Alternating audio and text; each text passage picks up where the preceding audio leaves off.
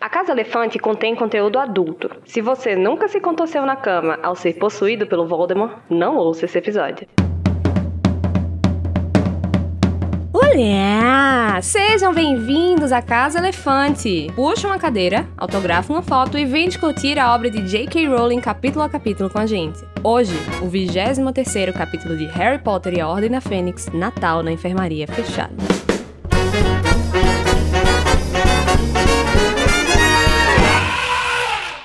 Nossos episódios sempre levam em consideração os acontecimentos de todas as obras do mundo bruxo já publicadas, hein? Se você não sabe o que a planta de tentáculos vai fazer com o bode, vai lá se atualizar e volta aqui para ouvir o episódio. Bode bem. O Aberforth ficou um pouco preocupado. ficou, ficou um pouco. Eu sou Carol Lima e eu descobri que esquiar não é bem a minha praia. E tô aqui com Larissa Andrioli, que tem que parar de se sentir incompreendida, amiga. Pelo amor de Deus. Ai, amigo, mas é difícil. Ninguém me ajuda. Eu queria Olha. ser fácil, eu queria que a vida fosse fácil, mas tem um velho me dando ghosting. Olha, mas a primeira pessoa que tem que se ajudar é você. Papo coach!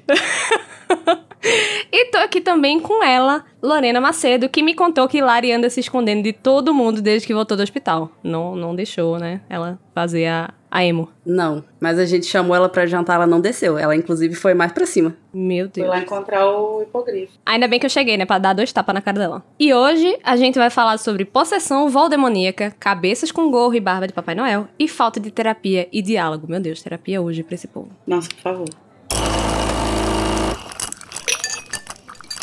Mas então, Lari, como é que o pessoal pode encontrar a gente nas redes sociais? Se você quiser entrar em contato com a gente pelas redes sociais, você pode procurar Casa Elefante no Twitter, Facebook, Instagram ou TikTok. Mas você também pode falar com a gente no grupo do Telegram. Para acessar é só em t.me barra o Grupo Elefante. E a gente também tem um servidor do Discord, em que a gente joga RPG, troca ideia, tem Listen Party. E os links para isso estão tudo no, na descrição desse episódio. Mas você também pode dar um feedback sobre o episódio, como faziam os antigos mais né? É, mandando um e-mail para a casaelefante.animax.com.br. Tudo. Sinal de fumaça a gente também vê, se, se tiver alguém perto.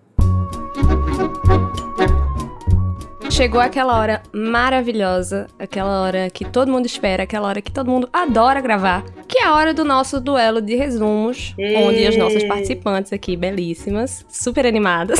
Tô sentindo Uhul. que a minha internet vai cair, hein? Tá sentindo, amiga? Tá sentindo tô, que nem... Eu tô prevendo aqui. Nossa, roubaram a fiação da minha rua. Teu gato que tá em Juiz de Fora roeu, né, menina? Roeu, menino, foda. As nossas participantes maravilhosas aqui vão tentar resumir em 30 segundos o capítulo da semana e a vencedora vai ganhar o direito de trazer um tema pra gente começar a discussão do episódio. Vamos jogar um dado aqui para decidir quem tem o direito de escolher. Lore, como você ainda tá novinha aqui na Casa Elefante, vou deixar você escolher. Você quer par ou ímpar? Eu quero par. Poxa, Lorena, não foi dessa vez. Poxa. Eu adoro o número par, mas na minha vida os números ímpares costumam ser melhores. Então não sei por que eu insisto no par, mas é isso. Talvez, Acontece. talvez seja o momento de mudar. Tem muita coisa na vida que a gente sabe que não vai dar certo e a gente, e a gente insiste, né? né? Pois é. É isso. Mas, Larissa, você como ganhadora desse grande, desse grande sorteio, você quer começar? Esse grande prêmio. É, esse grande prêmio. Você quer começar ou você quer que Lorena comece? Pô, foda, né? Porque eu queria ser o quê? Queria me livrar dessa, mas, pô, uma falta de educação, Lorena tá chegando. Não, pode ficar tranquilo. Minha mãe, minha mãe me criou direitinho. Eu amo você. Você pensa na, na, na, pensar na, na coletividade. Né? É, na eu sou aquariana, sabe? Eu vou começar essa bagaça, eu começo. Então vamos lá. Larissa Andrioli, você vai tentar fazer um resumo de 30 segundos do capítulo Natal na Enfermaria Fechada em 3, 2, 1 Vai. Eles voltam do hospital, o Harry tá pirando porque ele ouviu que ele tá sendo possuído, aí ele se isola de todo mundo, vai ficar lá com o hipogrifo e tal, entra numa vibe bem Sirius, se isolando. A Hermione chega, bota moral na casa, leva ele pro quarto, obriga ele a conversar com todo mundo. Aí a Gina dá um, chu, um chuca, chu, chacoalho nele, porque ela foi a única pessoa que ele conhece que foi possuída também. Enfim, aí eles vão pro hospital para visitar o Arthur. Aí eles estão lá e tal, eles encontram o Lockhart, encontram os pais do Neville, descobrem a história dos pais do e Neville. E acabou! Olha, chegou longe, hein? Olha, eu me surpreendi.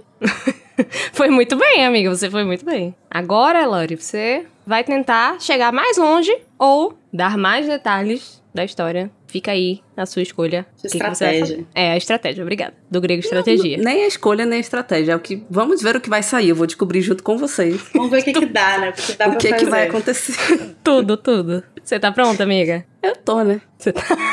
Eu amo. Então vamos lá. Lorena Macedo, você vai tentar fazer um resumo de 30 segundos do capítulo Natal na Enfermaria Fechada em 3, 2, 1, valendo. O Harry tá lá no Lar Grimald surtando.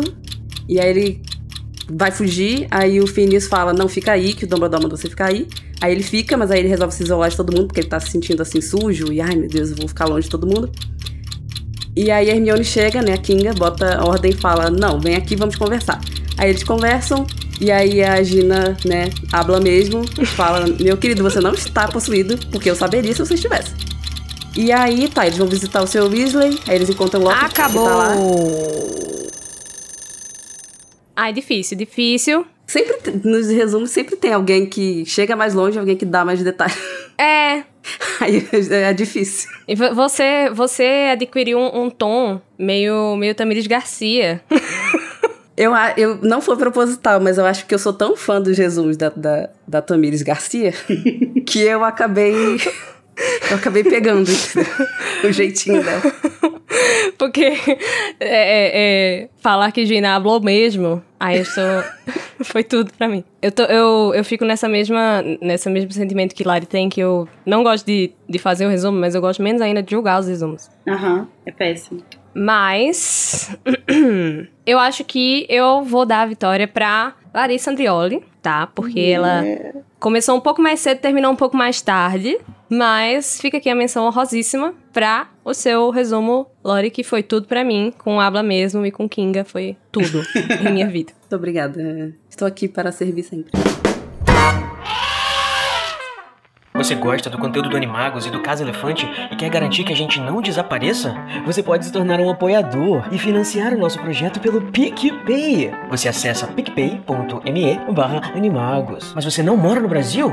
No problem. É, agora nós temos também uma opção internacional no Patreon. Agora, para enviar aquela contribuiçãozinha única, sem compromisso, segue o Pix, pix.animagos.com.br. Com todas essas opções ficou ainda mais fácil, hein? Colabora um pouquinho com a gente. Harry faz especulações sobre o porquê de Dumbledore não olhar nos olhos. Hermione se reúne a Harry e os Weasley no Grimmauld Place pro Natal. Percy envia de volta o suéter Weasley feito pela sua mãe, de uma forma muito filha da puta, inclusive. E eles visitam o Arthur no St. Mungus e acabam encontrando Gilderoy Lockhart e acabam vendo Neville numa triste visita aos seus pais. E aí, Larissa Andrioli, você com seu CrossFox seminovo, da cor amarelo canário. É, você vem dirigindo o seu carro e vai me dizer qual é a frase, qual é o momento, qual a parte do capítulo que você escolheu para iniciar a nossa discussão. Então, eu acho que eu vou iniciar pelo momento mais triste do capítulo, que é o que eu mais gosto nesse capítulo, inclusive, apesar de ser triste também odiar, que é a cena do Neville, né?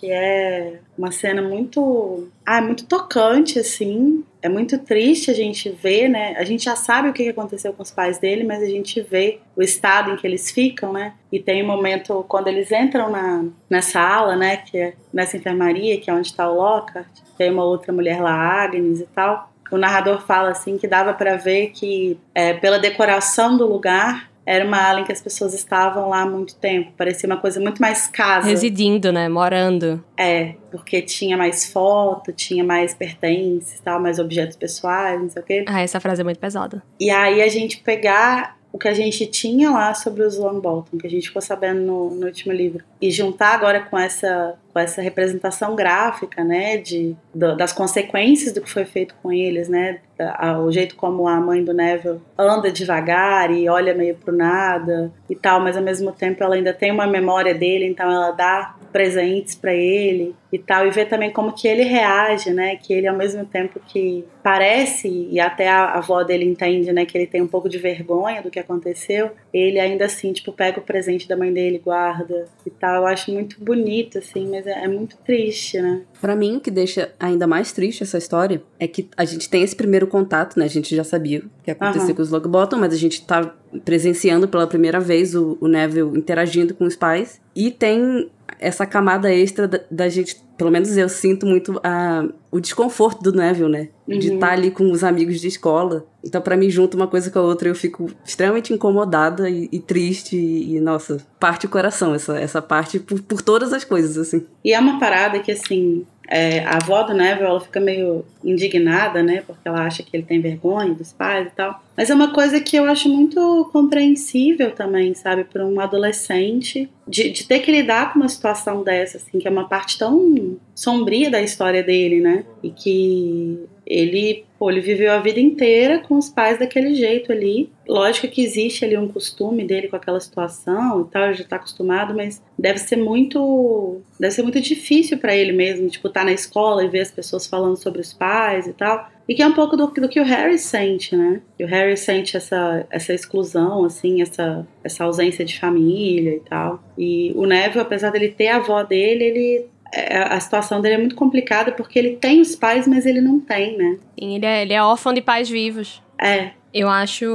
Eu, eu fico pensando assim, se é vergonha, de fato. Ou eu fico imaginando se não é. E essa é a impressão que eu tenho, né? Se não é um sentimento meio de proteção mesmo. De, tipo assim, guardar aquilo pra ele. Porque falar sobre os pais dele e tal é, é, é expor, né? É colocar numa situação que as pessoas podem ser maldosas, sabe? Como foram, como a gente viu. ele fica vulnerável, né?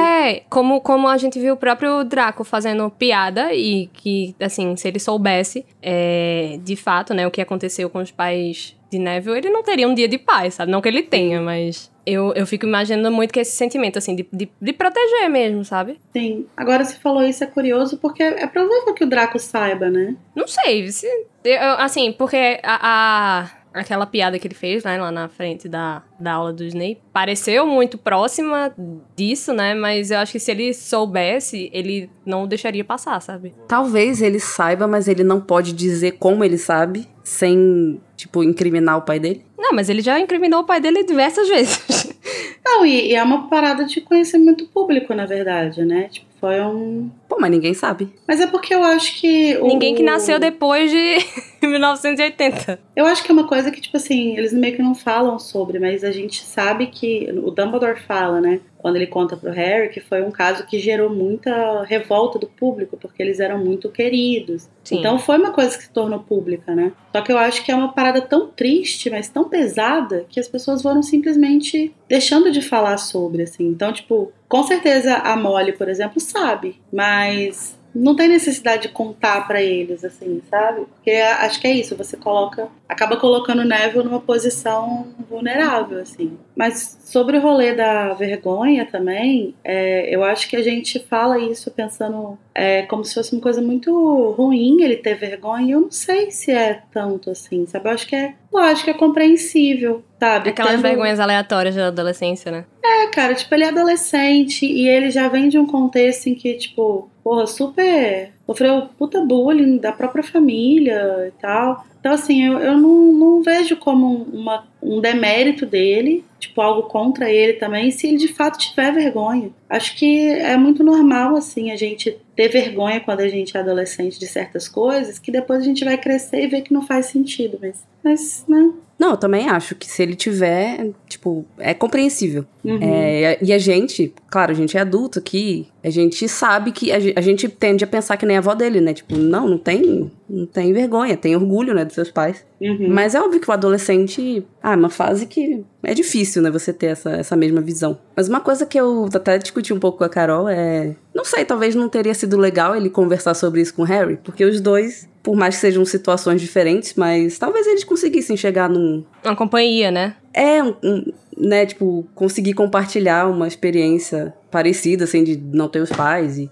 e perdê-los, E sofrer bullying em casa. isso, perdê-los na guerra contra o Voldemort e tal. E eu não sei, eu acho... Fiquei pensando, assim, por que, que ele nunca Aham. chegou pro Harry e conversou sobre, sabe? Então, talvez venha até um pouco dessa vergonha dele pensar que talvez assim o Harry perdeu os pais, mas os pais do Harry morreram, entre aspas, derrotando o Voldemort. E os meus pais nem isso, assim, tipo, eles sucumbiram. Sei lá, talvez ele se sente menor. Ah, mas eles não falaram nada, né? Como assim? Não deram, não deram a informação que foram buscar com eles. É, mas eles foram Ah, derrotados, né? Eu acho extremamente assim. foda. Sim, com certeza. E talvez também porque o Harry, a tragédia que aconteceu com ele, fez ele ser famoso, nossa, o menino escolhido. E o É. Neville só, só, só é o Neville. Just Neville. Neville. É. Ele não ganhou nada com isso. Não que, óbvio, que Harry, ele preferia ter os pais do que ser um menino famoso e tal. A gente sabe disso, mas... Não sei, olhando de fora, né? De, de repente ele pensa, ah, Uhum. eu sou só aqui o Neville ferrado com os meus pais no hospital e é Sim. isso. E eu acho que sempre cai nessa coisa de, da adolescência, assim, de tipo, o Neville não parece ser um menino também muito equipado para lidar com, com emoções e tal, e aí às vezes ele nunca pensou nessa possibilidade de que talvez ele e o Harry tivessem muito mais em comum do que ele imagina, né? Uhum. Mas aquela, né? Na sinceridade, quem é equipado pra lidar com emoções, né? É. Ninguém. Hermione, talvez. Hermione, Hermione. Seja mais ela. equipada aqui. Realmente. Habl- Hablou, hablou, amiga. Habla. Habla muito. Eu acho muito muito conveniente. Não, não é muito conveniente, mas eu acho muito legal que essa cena a gente tem muita coisa acontecendo, né? A, a- nossos, nossos sentimentos estão uma loucura. Da gente saindo do Gilderoy, que a gente fica, meu Deus, o Gilderoy! Aí, de repente, é a planta do Bold. E aí a gente não presta muita atenção na planta, porque acontece esse aparecimento, né, do, do, do Neville e a indiscrição de Rony. Uhum. E aí a gente esquece meio que essa planta, né? Porque a nossa atenção é, é, é desviada completamente de tudo, todo o resto, né? Que a gente vai ver o tiro e a porra de bomba, que vai ser o, o aparecimento do, dos Longbottom. Eu acho muito legal e, e foi muito bem escrito. E é engraçado porque logo antes deles aparecerem, né, quando eles estão lá vendo o Lockhart, tem uma hora que a narração fala assim que o Harry, considerando que o Lockhart tinha perdido a memória, tentando apagar a memória dele, a capacidade dele de sentir pena era limitada, né? Eu me identifiquei tanto nessa hora, meu Deus. Sim, e aí, tipo, logo depois a gente é colocado. E acho que todos os leitores estão um pouco assim também. Tipo assim, nós dá um pouco de dó, mas também, porra, né? Olha o que, que ele fez pra isso acontecer, né? E aí, de repente, a gente é testado com uma situação extrema em que não tem como você não sentir empatia Não ficar triste. e não ficar triste. É. Não, a parte, a, pa- é, é, em relação ao, ao Lockhart, é aquele filme, né? De repente, punitivista. é, ai, eu tenho pena zero dele. Ah, eu tenho um pouquinho. Claramente, ser humano mais evoluído. Ah, amiga, coitado. O Lockhart errou tentando acertar. Não, tentando Não, ele- acertar ele- o, Re- o Rony e o Harry. Ele acertou tentando errar. Eu acho que o Lockhart foi um personagem que não, não, não encontrou entre a Casa Elefante um membro que Não. assumisse a faxininha dele, né? Não, eu acho que é, Danilo ainda não tava nessas de, de botar debaixo do braço todo mundo que é odiado, aí, É aí não- ele perdeu o bonde.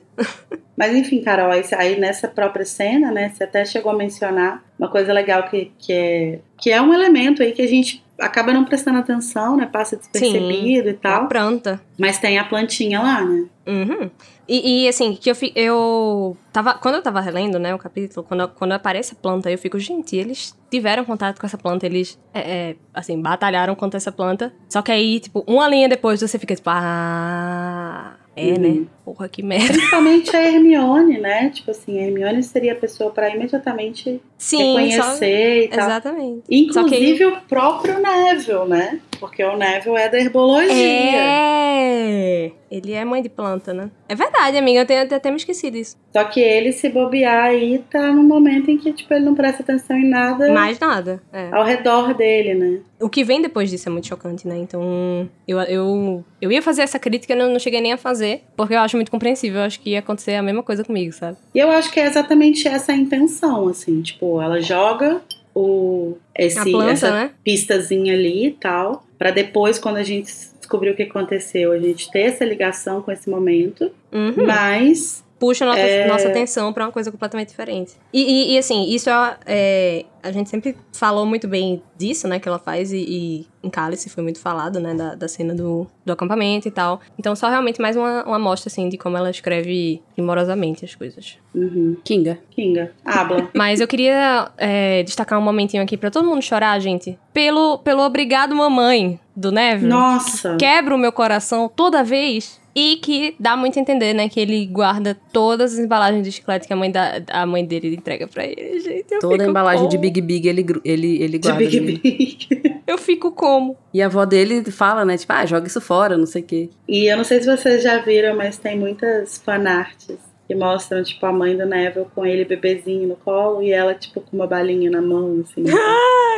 Ainda bem que eu não vi, porque eu, eu tenho certeza que no dia que eu ver eu vou colapsar. E assim, é muito interessante a gente ver, né, que essa relação que a Rowling tem com as mães dos personagens, né, que nessa cena Uhum. quem vai aparecer é a senhora Longbottom, né, a mãe do Neville, e o Sim. pai dele fica esquecido no churrasco, justamente por, por causa é, dela ter perdido a mãe, né, muito Uhum. cedo e tal, e ela sempre carregou esse, esse trauma na vida dela e, e imprimiu muito, né, na, na obra dela. Não, e, e a- as mães vão ter um papel sempre muito importante, né? Para além do, da própria coisa da Lily, né? Ah, aquela analogia clássica que a gente faz, né? Tipo, que o Harry foi salvo por uma mãe quando era um bebê e depois ele vai ser salvo por outra, né? Que é a Narcisa e tal. É, então, Não, é... não só é- Narcisa, né? Pela, a própria Molly também tem seu papel de muita importância na vida dele, então... Não, é- sim, mas eu digo, tipo, de salvo literalmente, né? Ah, Porque sim, ela sim. vai, tipo, mentir pro Voldemort e tal. É, então, as mães, elas vão ter um papel muito central e nesse livro também, né?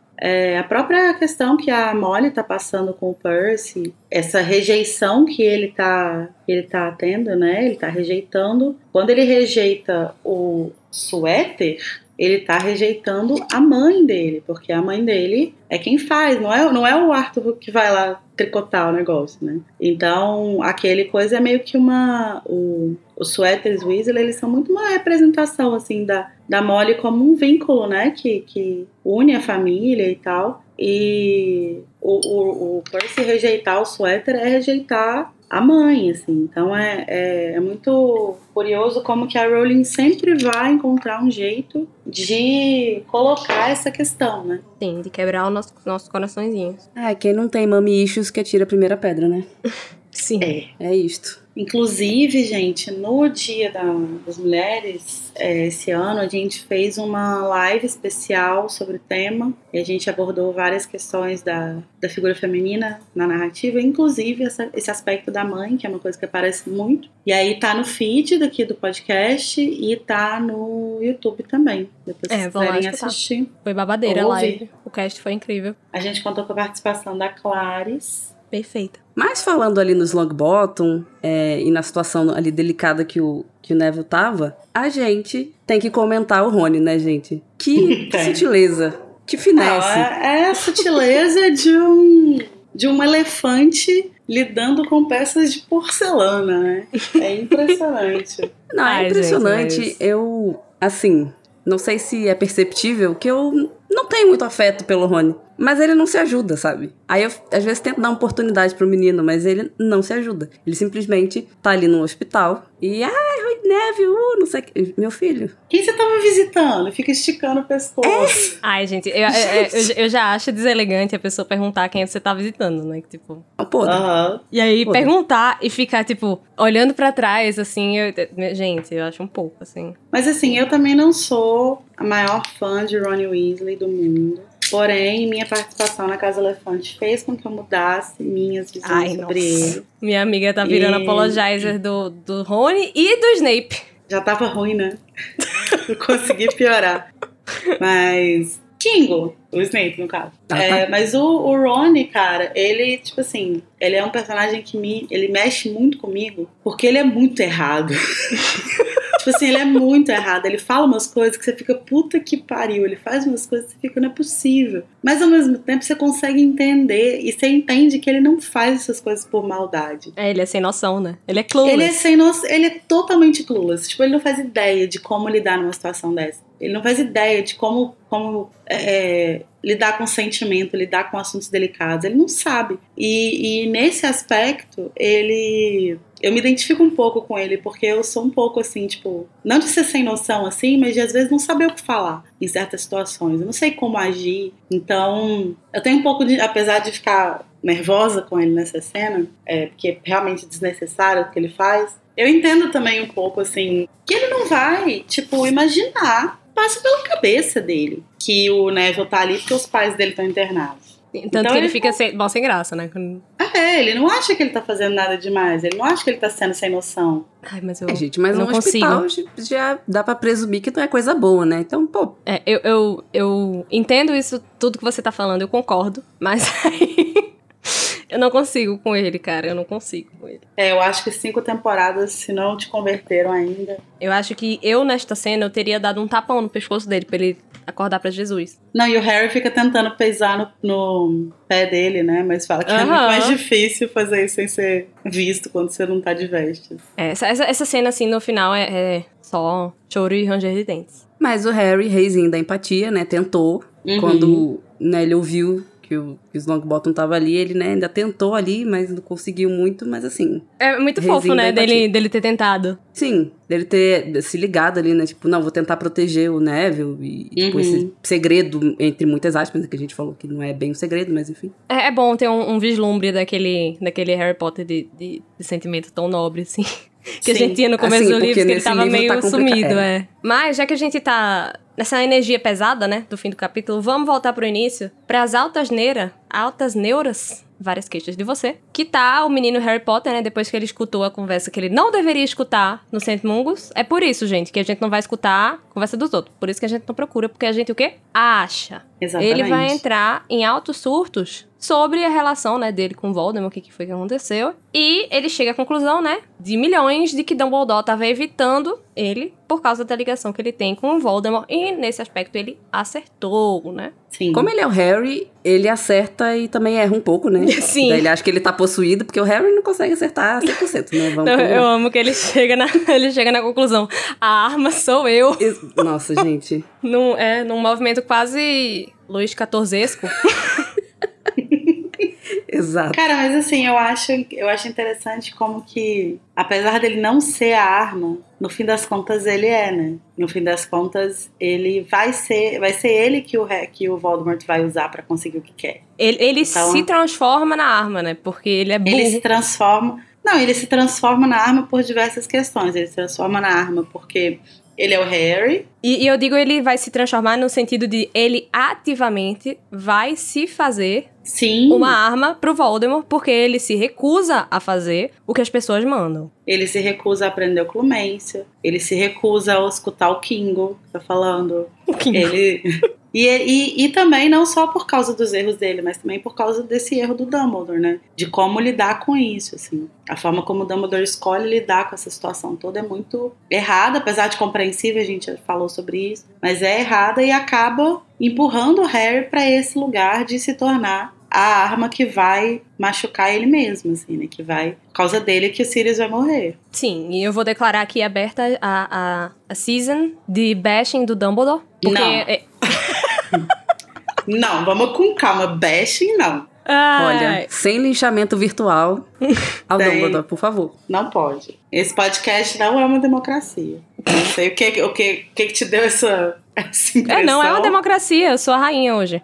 Esse reino é meu hoje. Mas eu acho importante a gente delinear aqui que tudo isso que tá acontecendo na, na cabeça do pobre garoto, isso é sim uma consequência da, da bad decision, né, do nosso querido Dumbledore. Que é, é, Lorena falou até mais cedo, né? Que ele, o erro dele é querer carregar o mundo nas costas dele e proteger todo mundo. Sendo que não tem como fazer isso no meio de uma guerra uhum. é, é, com a pessoa que é, é, supostamente deve derrotar o, o, o vilãozão, né? E, e, você tá fazendo mal para ela aqui. E olha a situação mental que essa criança chegou. E eu acho que assim, o grande problema do Dumbledore é que ele se encontra numa posição em que assim, ele erra nesse livro tentando proteger o Harry, proteger as pessoas e tal. E aí quando ele aceita, não tem jeito, não tem como proteger, que o Harry vai ter que desempenhar um papel aí nessa guerra que eventualmente vai levar ele à morte. Já é meio que tarde demais, né?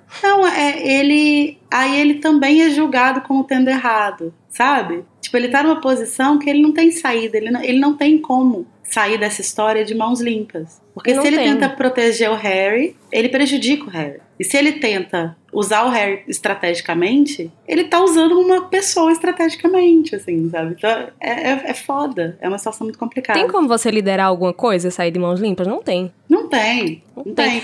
Numa situação, assim, eu digo, é, é, numa situação de guerra, de, de conflito, assim, tão foda, você vai ter que tomar decisões ruins. Questionáveis. Decisões, é, questionáveis. Que vão machucar pessoas, que vão levar pessoas à morte. Mas é isso, assim, eu tô Mas falando é, eu diria isso- até imorais, sabe? Sim, e eu tô falando isso nesse sentido de que é, existe um movimento muito grande de, tipo, cancelar o Dumbledore por causa dessas escolhas que ele faz, e que eu acho que o que falta para as pessoas é essa visão. Empatinha.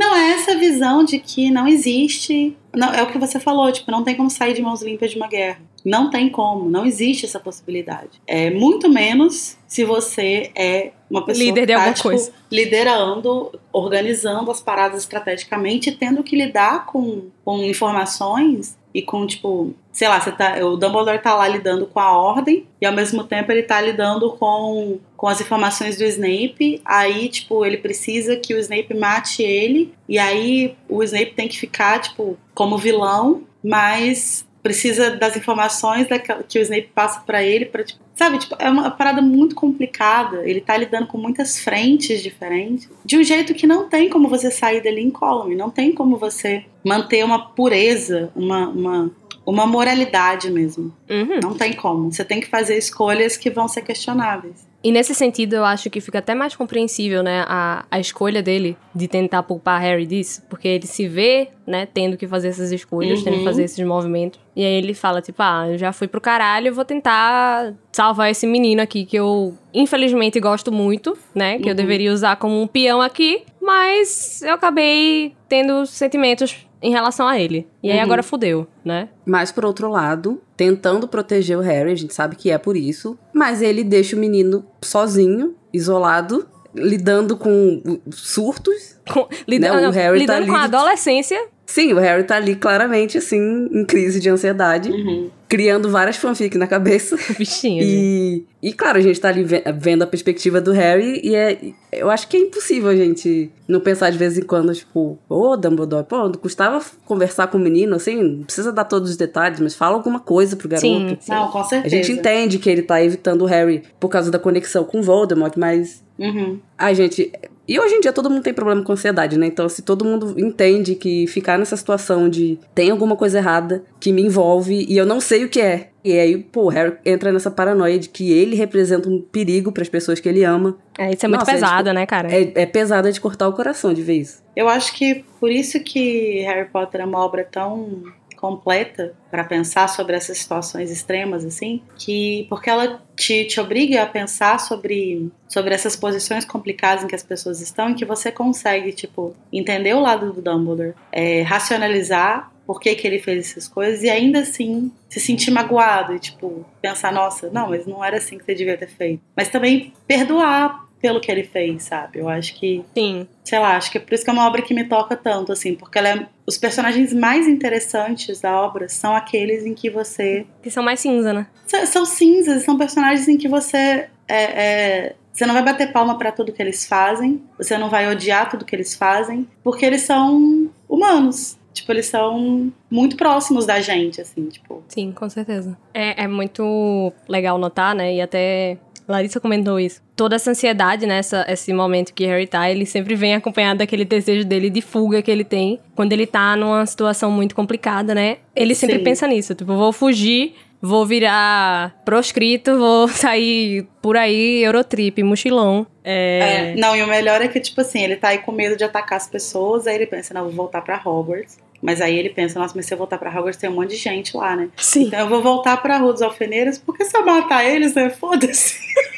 Pau no cu dos Dursley. Em nenhum momento passa pela cabeça dele que ele pode machucar os tios, né? Bom, tudo tem limite, né? A empatinha tem limite. Tem, tem limite. Se ele precisa machucar alguém, né? A gente Que sejam os nem- Dursley. É, Aprendeu com o melhor, né? Aprendeu com Dumbledore. exatamente. E aí que chega, né, uma grande mensagem do Phineas Nigelas, Nigelas Black. Ele vai aparecer, gente, eu amo muito essa cena, porque o Phineas é um cara que, tipo assim, ele é insuportável.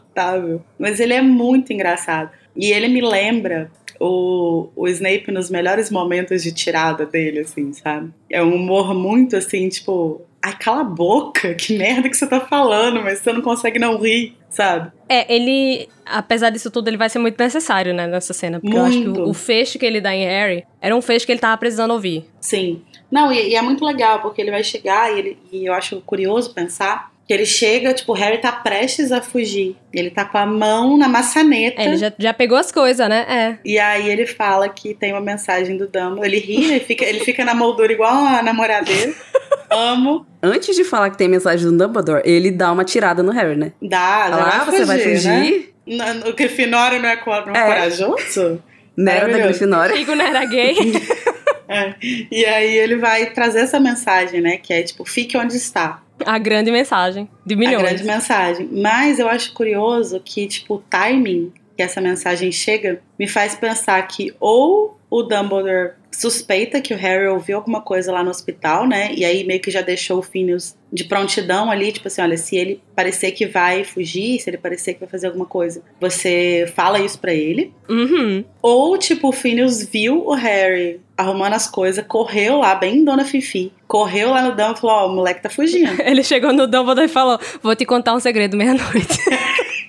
E aí volta com essa mensagem, assim, e tal. Então, é, é- ele, ele desempenha um papel muito útil aí, né? De impedir o Harry de fazer uma merda. Mas eu acho curioso essa... é, O como né? que- o timing, o timing. E eu fico pensando, eu não, não sei, agora eu ia falar isso, eu não lembro se a gente já discutiu isso em outros episódios. Mas será que o, o Dumbledore pediu que o Harry ficasse nesse quarto porque lá tem Phineas? Sim, com certeza. A gente já discutiu isso. Sim, Sim. Já discutimos, Sim. né? Eu não lembrava. É a forma, forma dele ficar de olho, né, no Harry. sim. sim. E, e nessas vem o fecho, né? Que ele fala que. Você ainda não percebeu, meu querido? Aham. De 15 anos de idade, que pode ter uma razão muito boa pra o diretor de Hogwarts não falar pra você tudinho que ele tá fazendo. Aí Harry fica, né, parado. O que eu acho mais interessante dessa, dessa fala dele é que ele tá certo, né? Tipo assim, ele no tá certo contas, até, até uma parte, né? É, tipo, de modo geral, ele tá certo, porque ele fala assim: você nunca parou, é, você nunca parou ao se sentir desprezado pra observar que a obediência às ordens do Dumbledore nunca te colocou em perigo. E assim, de modo geral, ele tá certo, porque de Uhum. fato o Harry fica com essa sensação de que ele tá super abandonado e tal, mas ele não tá. Não Né? tá. é. Mas ele tá, nesse caso ele tá um pouco. Então, assim, eu acho que talvez até o, o grande erro do Dumbledore nesse livro seja que Amar demais. Aquelas. também, mas assim, até então, a, a forma como ele lida com o Harry sempre deu certo. Então, acho que ele não se questiona aqui se ele tá fazendo uma coisa errada. Ele já não tava errando antes, né? É, Eu acho que o Dumbledore falta a ele também meio que moldar a forma que ele li- lida com as coisas dependendo da pessoa. Porque, por exemplo, se ele falasse pra alguém, tipo, o que ele fala pra senhora Weasley, a gente percebe que ela não questiona e ela fala, beleza, eu confio no Dumbledore, vou fazer. A Hermione, eu acho que ela também faria nesse sentido. Agora, pessoas como Sirius, como Harry, gente, eles são impulsivos. E eles precisam de um pouco mais do que fica aí, faz Uhum. isso, não faz aquilo. Porque eles vão ficar, eles vão falar, não, eu vou fazer sim. As pessoas são diferentes, né? eles vão obedecer até um certo ponto, né? Porque aí quando chegar num ponto em que eles sentirem que, Não faz sentido, né? que não aquilo. faz sentido, eles vão agir. Sim, e, e também não, eles não agem por mal, eles sempre, eles sempre, e isso vai muito de encontro, assim, ao encontro de, na verdade. Ao que o Phineas fala, de eles acharem assim, não, o Dumbledore deve estar errado, deve estar equivocado, eu que tô entendendo a situação de verdade, então eu vou agir. Você quer dizer, então, que faltou Paulo Freire na biblioteca do, do Dumbledore? Se tem uma coisa que falta na- em Hogwarts, Em é Paulo Hogwarts, Freire. É Paulo Freire. Mas eu acho importante que, assim, apesar de estar certo em 80% do, do fecho, querendo ou não, a obediência e, e, o respeito, né? O, o plano do Dumbledore que tá rolando agora, tá sim fazendo mal a Harry, tanto que ele tá nesse, nesse furdunço mental de achar que ele é a arma, de achar que ele vai fazer mal para as pessoas, de achar que ele vai matar todo mundo, que ele tá se sentindo sujo. Então, assim, ele tá seguro, mas fisicamente, né? Psicologicamente ele tá em Pandarex. Uhum. O Dumbledore também não. Assim, né? Ele tá pensando na segurança física do Harry. Uhum. E aí, óbvio que ele acaba descuidando de pensar, ai, mas será que. Como é que ele vai. Como é que vai ficar a saúde mental desse menino? Não, o Dumbledore não vai pensar nisso, não porque ele é uma pessoa ruim, mas porque ele tem muita coisa para pensar, né? Como a Lara tava falando. Ele tem muitas frentes aí pra, pra Administrar, lidar. sim. É, muita coisa. Eu acho muito engraçado. Muito curioso, na verdade. E que dá para notar aqui, né? Com, com essa cena do, do Phineas que desde que o Harry teve a visão no ponto de vista da Nagini lá, atacando o Sr. Weasley, os sentimentos dele estão sendo ilustrados com figuras sofídicas, né? Então aqui vai falar dele se irritando e a irritação vindo à tona como uma cobra emergindo na relva. Lá, no, quando ele tá na, no, no escritório do Dumbledore, vai acontecer alguma, algumas coisas iguais também. Então eu acho muito legal aqui também da escrita, né, da Rowling, como é que ela vai fazer isso. Eu acho muito, muito massa. É, mas é interessante pensar também que a forma como o Dumbledore lida com o Harry reflete muito assim de uma, acho que de várias gerações de criação, né? Em que você pensar em deixar o seu filho ou seu é, é, protegido, né? Enfim, uma pessoa com quem você se importa, você deixá-lo em segurança era basicamente oferecer segurança física, né? Então essa preocupação com que a, que a Laura mencionou, né? De, de saúde mental e tal, isso não é uma questão que, que passa pela cabeça do Dumbledore, assim como nunca passou pela cabeça da minha mãe, sabe?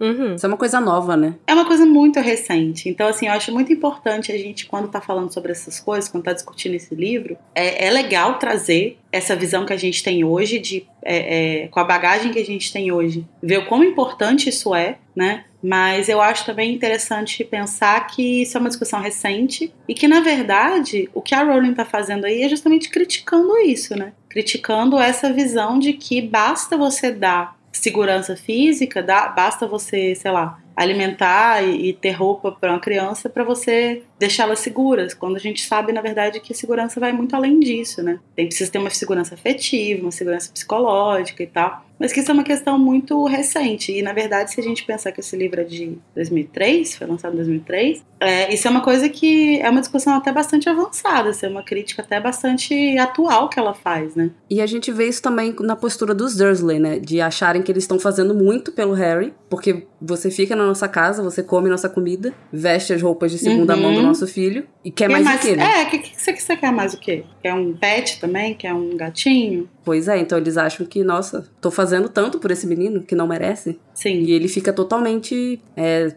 sozinho, né? Sem, sem nenhum tipo de amparo é, emocional. Ele cresceu assim. É muito complicada, né, a situação que ele tá. Tanto que ele vai se comportar e ele vai descrever os sentimentos dele muito parecido com uma pessoa que sofreu abuso, né? Até com alguns sintomas de depressão, né? Ele fica se sentindo violado, né? O corpo dele, a mente dele, ele, ele fica se culpando, né? E a gente sabe que ele não, não tem culpa nenhuma de ter essa ligação com o Voldemort, ele se sente sujo. É muito pesado, assim, esse, isso, isso tudo que ele tá sentindo, né? E isso só vai mudar, né? Só vai.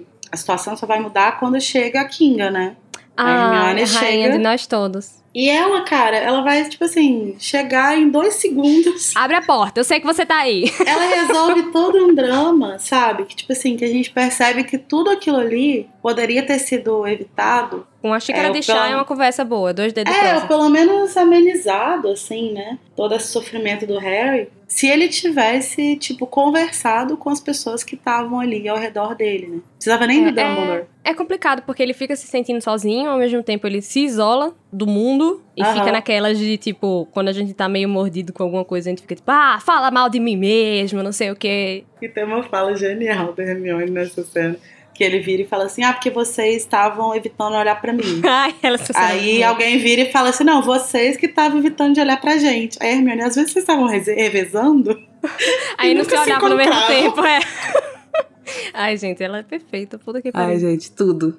Mas assim, demonstrando o quê? Maturidade emocional. Sim. A única pessoa dessa série, né, gente, que tem autoridade emocional. Gente, eu fico imaginando, eu fico imaginando isso direitinho na minha cabeça, o Rony, a Gina, assim, todo mundo meio que se cotovelando, sabe? Ai, vai lá falar com ele. Eu não, vai você. Uhum. Ah, eu não, vai você.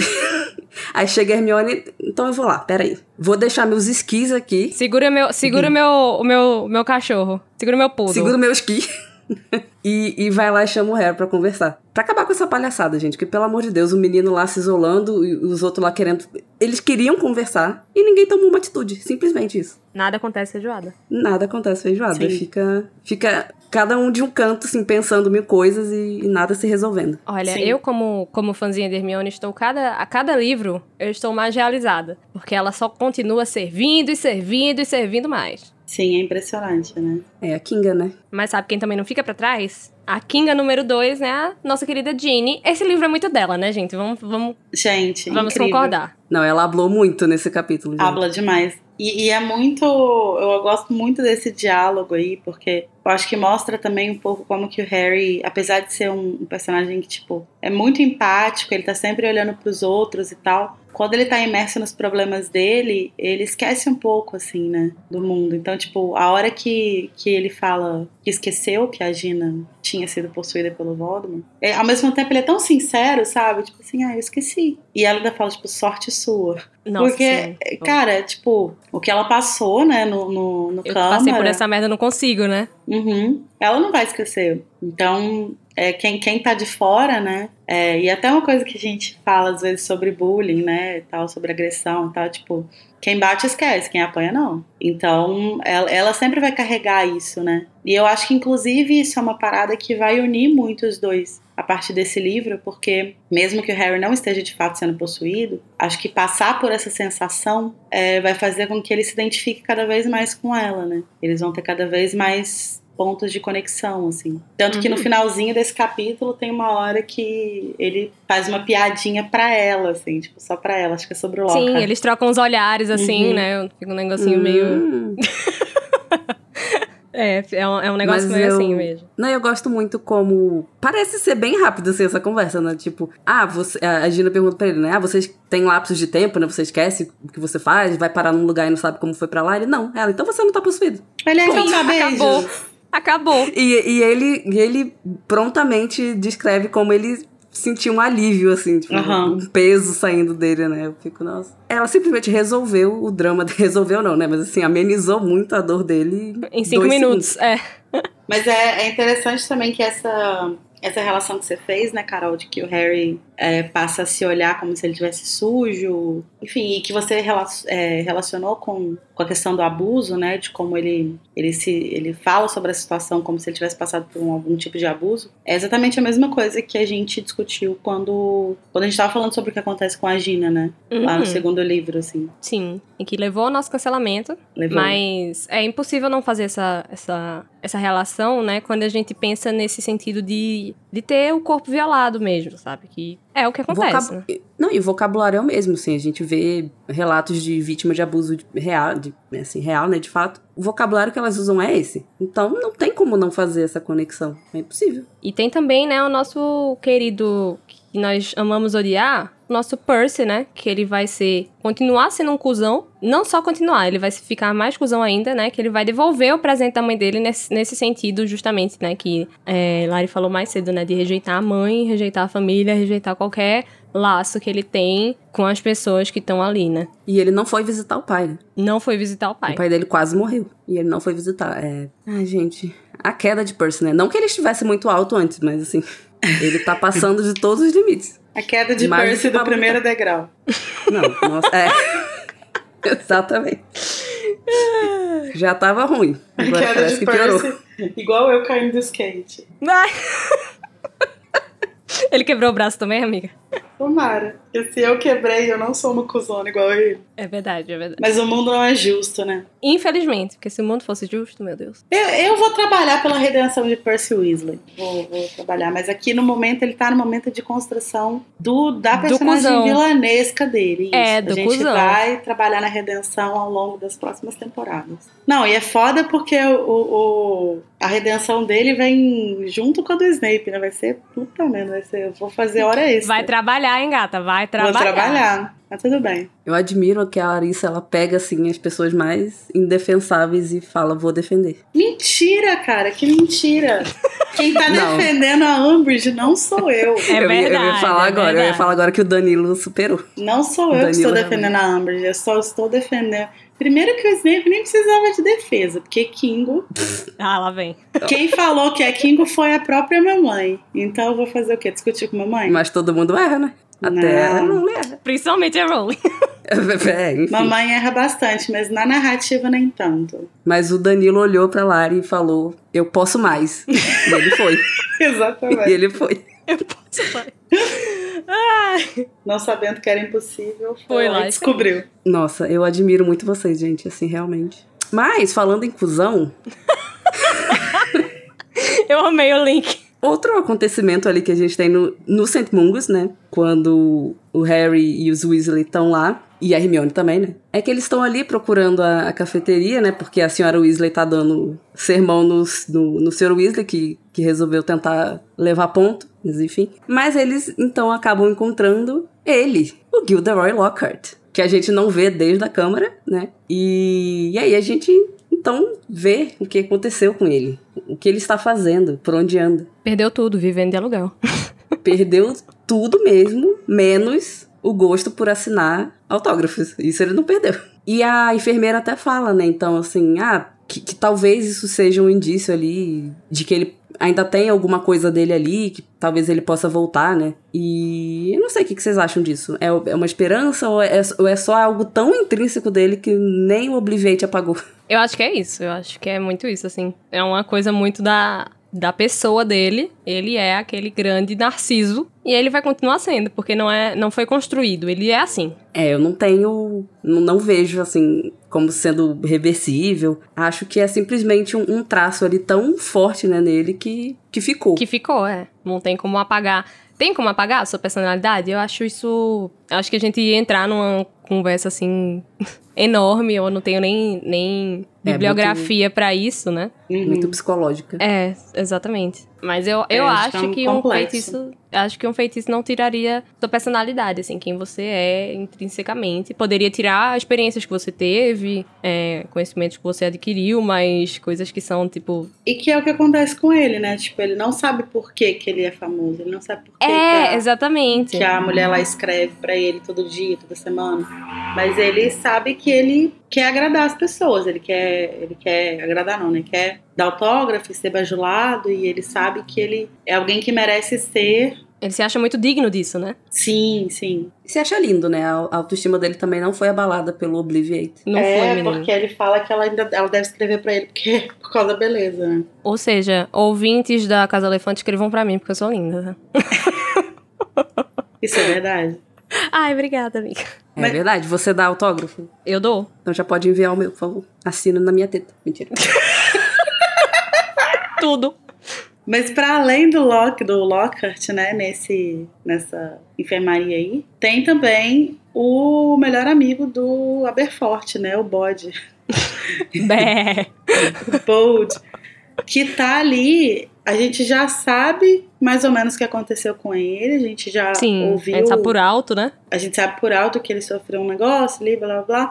E aí o que a gente, a informação que a gente recebe nesse capítulo é que ele tá re- reavendo a capacidade dele de se comunicar. Uhum. E isso é muito pra quem, importante. pra quem tá relendo já fica, opa! Uhum. Isso é muito importante porque a gente. Ele vai receber o visgo do diabo nesse capítulo aí. Pra não falar que foi o Lucius Malfoy, né? Sim, o Sirius Malfoy, como você colocou na pauta. Sirius Meu Malfoy Deus. é tudo. o surto da gata. Eu já tava meio vesga, tá? Quando eu tava fazendo. Quando chegou nessa hora da pauta. Então vocês me perdoem aí. Olha que as ciristas vão vir atrás de você. Assista. Luísa, Thomas, não me matem, por favor. Mas é, é, é outra pistazinha que tem aí, né? Uhum. É, dos próximos desenvolvimentos, assim. Que é que tem alguém ali que, que tá de olho pra não deixar ele vazar nenhuma informação do que aconteceu com ele, né? Uhum. Tá sendo monitorado. E depois a gente vai descobrir, se eu não me engano, que era a enfermeira-chefe tinha sido imperiosada, né? Ah, é? Não lembro disso. Eu não lembro de quase nada desse livro, porque eu li ele pouquíssimas vezes, porque ele é péssimo. Até porque senão, ela como curandeira, ela também deveria reconhecer o visgo, né? Sim, Mas sim. ela não, ela coloca, por quê? Porque ela tá enfeitiçada. É, gente, é, é sobre pessoas que olham pra uma planta que deveriam reconhecer e não reconhecem. Mas outras coisas que são dignas de nota ao longo do capítulo, né? Temos coisas curiosas, coisas péssimas, né? Mas acontece. Que a primeira é a música, né? Que a gente vê o Sirius cantar quando ele tá lá todo alegrão, porque ele não vai passar o Natal sozinho. E nisso eu entendo o Pob, né? Que ele fica lá naquela casa podre, abandonado. E aí, de repente, chega uma família enorme pra você comemorar o Natal, onde todo mundo se ama e não vai ter aquelas brigas de, de política na mesa. E é só uma energia muito boa e você está acompanhado numa data especial, né? A família toda aí é Dumbledorista, né? É. Apesar de deles estarem na casa do Sirius Bonetti. Né? Foi, né? Imaginei Oh, ele com a cara toda branca agora. e aí, a música que a gente vê ele cantar, né, que é Deus lhes dê paz, alegres hipogrifos, faz referência à música God Rest Ye Merry Gentlemen, que é um hino de Natal inglês tradicional do século XVIII, que é, apesar de ser um hino de Natal, é um negócio super melancólico e tal, é, vale a pena ouvir, tá? É uma experiência e tanto. Os ingleses, ele- eles têm um, um gosto meio sui generis, né, pra, pra hino de Natal. É sempre um negócio muito... o, o conto de Natal. Aham.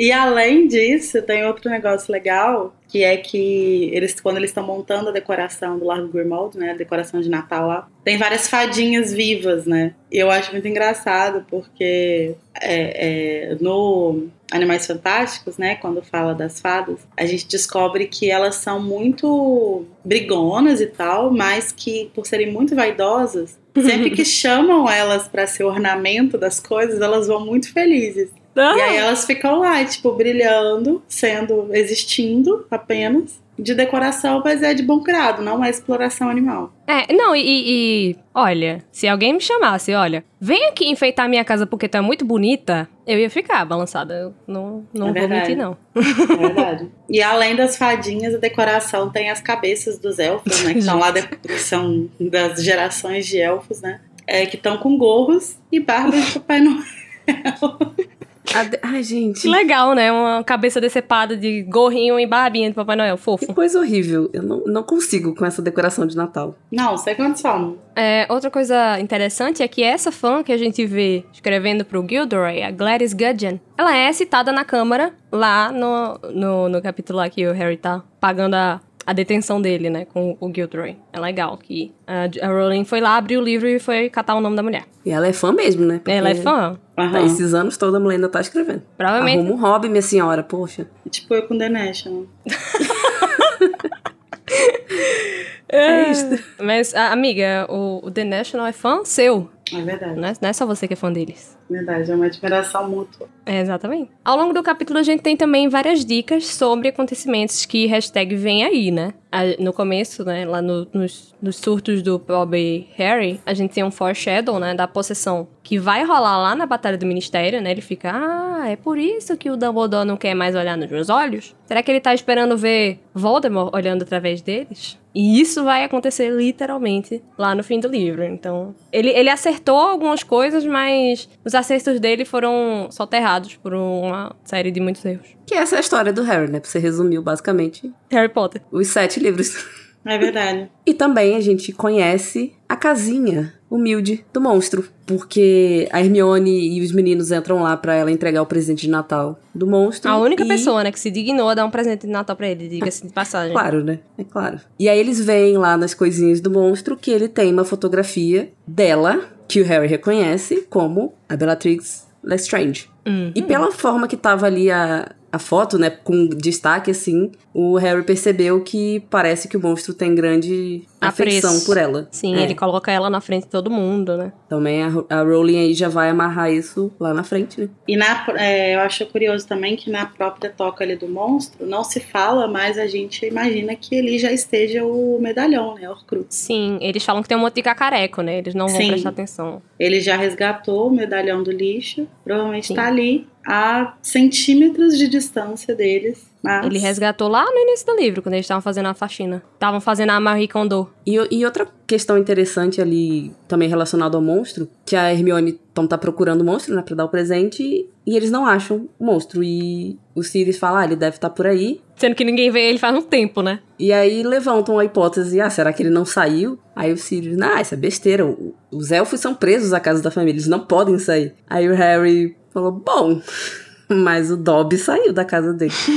quando ele quis muito, né? Ele Uhum. se puniu e tal, mas ele, quando ele quis, quando ele realmente se empenhou nisso, ele conseguiu. Aí o Sirius fez uma cara de cu, uma risadinha amarela e "Ah, eu vou procurar ele por aí então depois. Dá pra ver o cu dele trancando nessa cena. Uhum. Sim.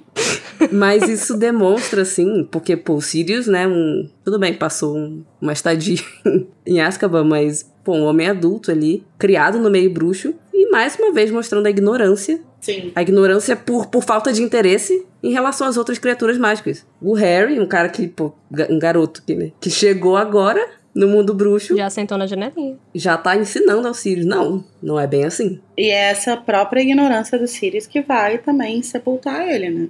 Porque, Uhum. né, se ele tivesse mais. Além da- do tratamento que ele dá pro monstro, da forma como ele lida com o monstro, e tal, que envolve várias questões, a gente é, é, já falou sobre isso, Já vai falar mais. né? É, sim. E tem, inclusive, no, no episódio sobre os Sirius, né, do Advento e tal, sobre como que o monstro representa muitas coisas, muitos traumas dele e tal. Mas, de qualquer forma, para além do tratamento que ele dá ao monstro, que é muito ruim, que vai acabar resultando nisso, tem essa ignorância, porque se ele soubesse, mesmo odiando o monstro, se ele tivesse um pouco mais de interesse acerca do, dos elfos, né, e conhecesse melhor, talvez ele tomasse mais cuidado com o que ele fala, né, com como ele lida com ele. E aí talvez ele estivesse vivo ainda. Pagou com a vida, né? Caguei.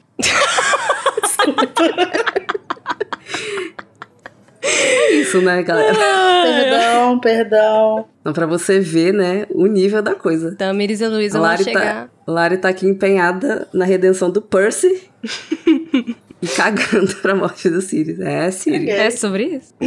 Ela é uma mulher complexa. Ela é. Mas, se vocês que estão nos ouvindo quiserem contribuir com a nossa discussão, né, que a gente tá aqui acabando, por favor, mandem feedbacks pelas redes, tá? Que estão aí todas na descrição, pelo Telegram, pelo Discord, pelo Twitter, pelo Insta. É, e contribuam, falem o que vocês acham, se vocês concordam com a gente, se vocês discordam da gente. E mandem biscoitos, porque somos um cast muito maravilhoso nesse episódio. Vê só, só mulher maravilhosa. Então, mandem biscoitos pra gente. Somos fadinhas decorativas. Não só decorativas. Fiquem agora com uma mensagem comercial de um dos nossos patrocinadores. Você não quer depender de um hospital público e decadente como o Sem Mangas, não é mesmo? Que aceita todo tipo de gente. Que, inclusive, aparentemente dizem que está oferecendo tratamentos alternativos usando curandeirismo trouxa. Chegou a hora de você conhecer o plano de saúde que você merece. O Remedia Senior. Um plano customizado para você, onde o quanto dinheiro você tem é tudo que importa. E a qualidade e praticidade do seu atendimento dependem diretamente de o quanto a sua família tem condições de pagar. Pode pagar só uma enfermaria compartilhada com curandeiros iniciantes e auxiliares não muito simpáticos por serem mal preparados e mal pagos? O plano Estrela Ascendente é para você. Ele é ideal para bruxos que acham que fazem parte da classe exclusiva Premium, mas que sustentam o topo nos seus ombros e sem reclamar. Agora, se você pode pagar o melhor, um leito individual, num cômodo com conforto e atendimento de melhor qualidade ou tratamentos a domicílio. Basta pagar aquilo que não faz a menor falta para o seu cofre, mas faz toda a diferença para o nosso. Remedia Sênior, porque todo bruxo sabe bem que remediar é muito melhor que prevenir.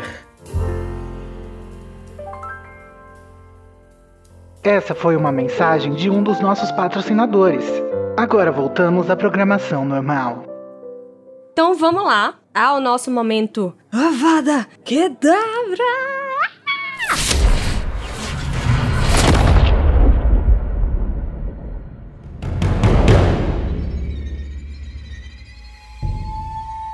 Que é esse momento que a gente vai falar a parte que deixou a gente triste, a parte que a gente não gostou do capítulo, a parte que a gente vai apontar nossa varinha pra alguém que a gente quer que morra, ou não.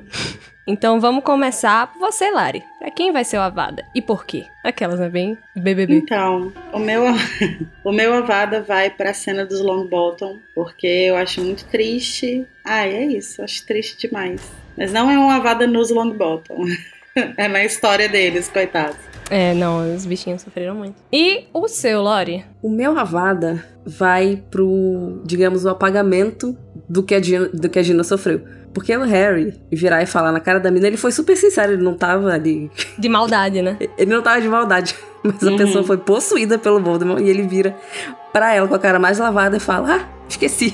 Que se, menina, que se. Que coisa, não, não lembrava disso. Justiça por Ginevra. é isso que eu tenho a dizer. É sobre isso. O meu vai pra ele, né? Que está nesse, nessa construção do grande filho da puta que ele vai se tornar. Pro Percy Weasley, né? Que não foi visitar o pai moribundo. Não, moribundo não. Pesei. O pai que quase morreu e devolveu o presente de Natal que a mãe dele fez à mão, tá? E realmente só desprezo por essa pessoa. Por enquanto. Por enquanto. Mas enquanto eu puder, eu vou aproveitar muito bem que eu sou uma mulher é, muito esperta. Agora que a gente já descarregou nesses sentimentos ruins, vamos ao momento Expecto Patronum.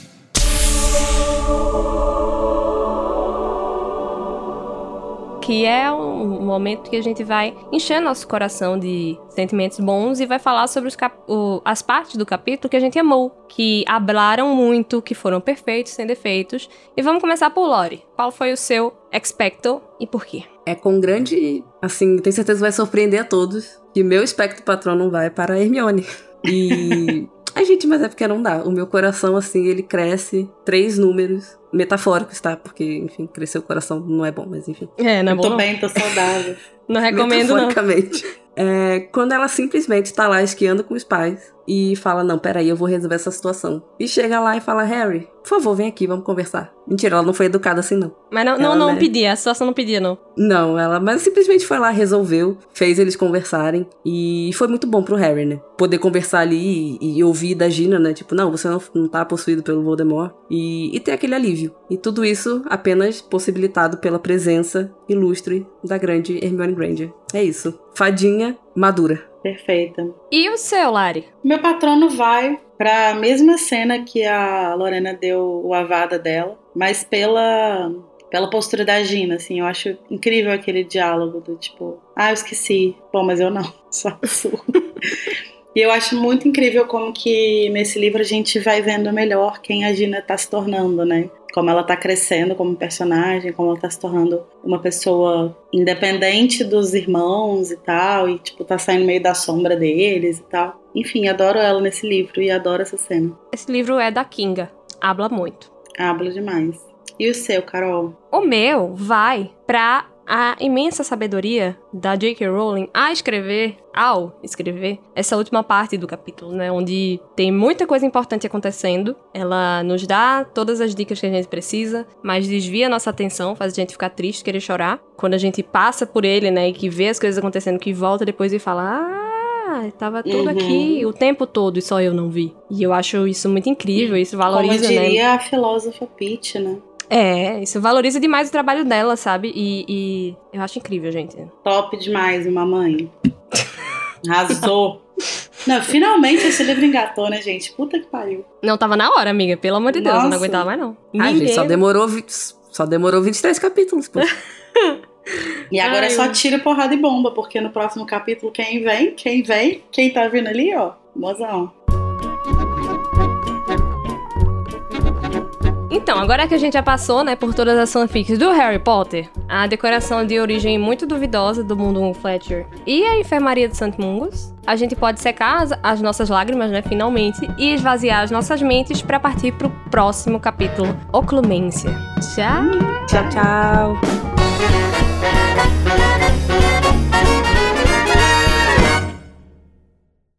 Galera, peraí.